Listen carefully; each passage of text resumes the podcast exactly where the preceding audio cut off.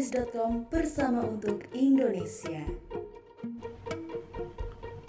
Kabar Sobat Holopis, jumpa lagi bersama saya Ronald dalam acara Cabi.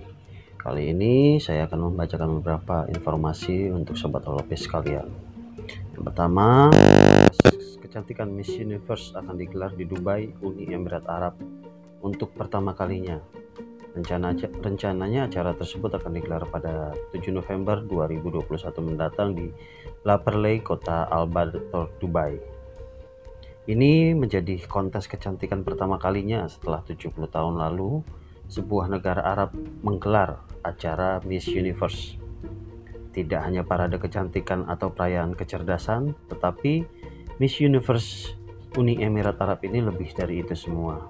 Namun, Salah satu kegiatan yang biasanya masuk dalam agenda yaitu sesi baju renang tidak akan digelar sebagai bentuk penghormatan kepada budaya di Uni Emirat Arab.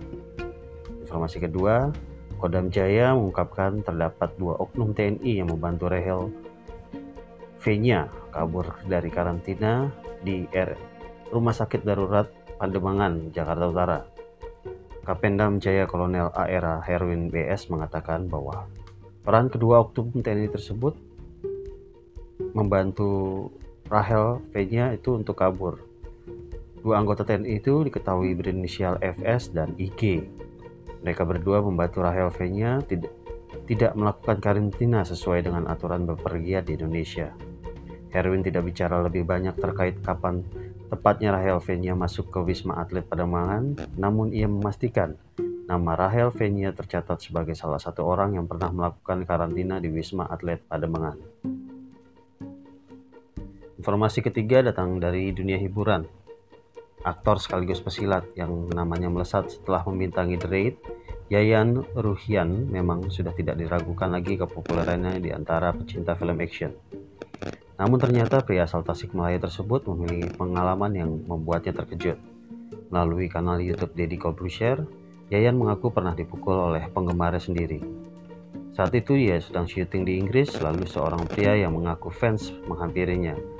Tiba-tiba ada teriakan, ada orang berteriak, nampar, menampar-nampar mukanya sendiri sambil berteriak mimpi. Lu sambil berteriak, mohon maaf, uh, orang itu berteriak sambil berkata, gue nggak mimpi, lu mad dog kan, kata Ruhian. Mad Dog sendiri adalah nama karakter yang diperankan oleh Yayan dalam film Dread. Dread Redemption, nama karakter yang paling melekat sepanjang karirnya.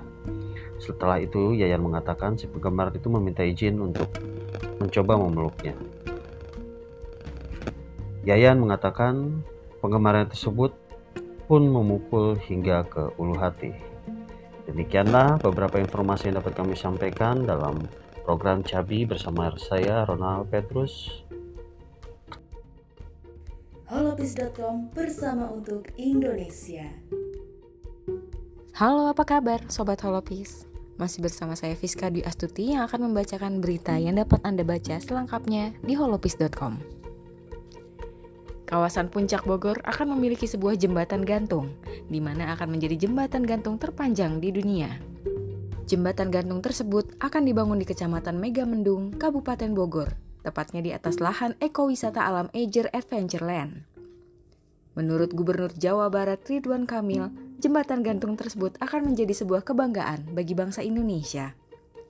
Jembatan gantung tersebut akan memiliki panjang 530 meter dan jika pembangunannya telah selesai, maka akan mengalahkan jembatan gantung terpanjang di dunia saat ini 516 meter yang ada di Portugal. Ridwan Kamil pun berharap investor yang ada di Indonesia bisa mengikuti apa yang dilakukan Ager Adventureland. Hal tersebut dilakukan untuk mendukung dan mengembangkan potensi pariwisata daerah. Berita selanjutnya, pemerintah mewajibkan penumpang pesawat domestik di Jawa Bali untuk melakukan tes PCR melaksanakan perjalanan. Kebijakan sebelumnya, pemerintah memperbolehkan penumpang pesawat cukup hasil tes rapid antigen dan PCR hanya untuk penumpang yang baru menerima vaksin dosis pertama. Anggota Komisi 9 DPR RI Putih Sati menyoroti peraturan yang mulai diberlakukan 24 Oktober 2021 tersebut. Putih menambahkan pemerintah seharusnya sedikit melonggarkan aturan karena penurunan angka kejadian COVID-19 dari hari ke hari. Politisi Partai Gerindra itu juga menyampaikan konfirmasi angka kejadian COVID-19 yang menurun merupakan cerminan dari kedisiplinan masyarakat menaati prokes dan partisipasinya menyukseskan program vaksinasi COVID-19 itu. Sebelumnya, pemerintah mengeluarkan aturan baru melalui Instruksi Menteri Dalam Negeri Nomor 53 Tahun 2021 yang menyebutkan kewajiban tes polimerase chain reaction atau PCR bagi penumpang perjalanan antara wilayah dengan pesawat udara. Berita selanjutnya, Bencana tanah longsor susulan kembali terjadi di Kabupaten Banjarnegara, Provinsi Jawa Barat setelah sebelumnya sempat terjadi menimpa perumahan warga.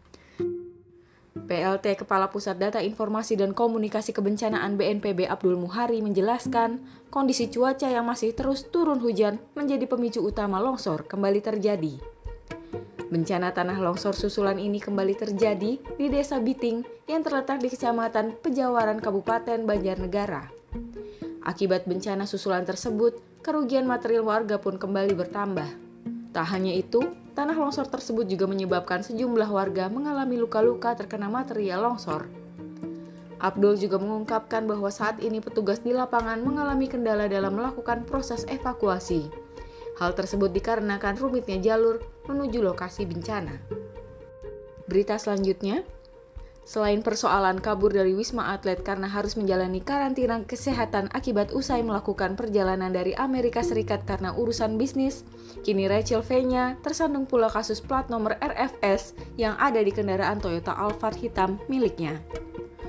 Sekedar diketahui bersama bahwa saat mobil itu menjemput Rachel V-nya di Polda Metro Jaya beberapa hari lalu, terlihat nomor polisi mobil tersebut adalah B139 RFS. Diketahui tiga huruf di belakang nomor tersebut biasanya digunakan untuk pejabat. Oleh karena itu, polisi akan memanggil Rachel V-nya untuk meminta keterangannya. Sang selebgram yang saat ini akunnya menghilang di Instagram bakal dipanggil pada Senin 25 Oktober 2021 pukul 10 waktu Indonesia Barat. Polisi pun menduga jika alasan banyaknya warga sipil yang menggunakan plat nomor dengan kode RFS itu agar bisa mendapatkan keistimewaan di jalan seperti bebas melewati ganjil genap. Padahal menurutnya aturan itu sudah tak berlaku lagi. Kombes Sambodo Purnomo Yogo mengungkapkan jika plat B139 RFS itu adalah milik Rachel V-nya. Sambodo mengatakan plat tersebut bukan nopol khusus pejabat, Sambodo kemudian mengungkapkan plat nomor tersebut tidak seharusnya ada pada mobil Toyota Alphard warna hitam. Demikian rangkuman berita untuk hari ini. Saya Fiska Dwi Astuti melaporkan untuk holopis.com bersama untuk Indonesia. holopis.com bersama untuk Indonesia.